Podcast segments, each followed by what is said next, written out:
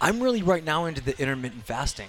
The Really? 16 hours. Does not that eating. work? I'm, yeah. I, after my cookbook, I gained so much weight because I'm testing and eating and testing and eating and I, and I you know, I'm an actor before I was a chef, so I'm so vain and I'm gay too, so it's very even gay and even vainer in that sense. So so so, I mean, it was it was nice. You're to- right. You got to watch your weight. you gotta watch your weight. Yeah. You'll get, get you know shamed. Yeah. Weight shamed by the gays.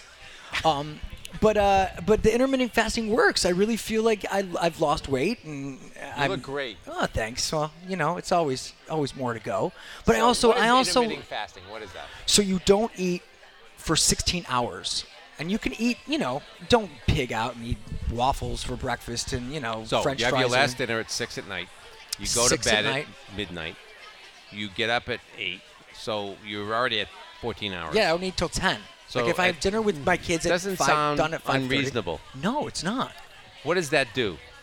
it just I- i guess the way the body works uh, uh, what i was reading about is that we're as a human culture we're supposed to feast and famine We that's are. how our bodies are supposed to you know work We- you know with the caveman days of they'd go and get a big giant you know Eat woolly mammoth and pig eat a ton out of it and then starve. then starve until their next meal so that's how we're so, sort of supposed to work as a as a human species so I- i do feel like it's m- my body's more regular like i'm able to and and I'm not hungry as hungry during the day too. Like my I'm able to judge how much I can eat with with the food with the intermittent fasting because I I get full and I go, "Oh, yeah, my body's full."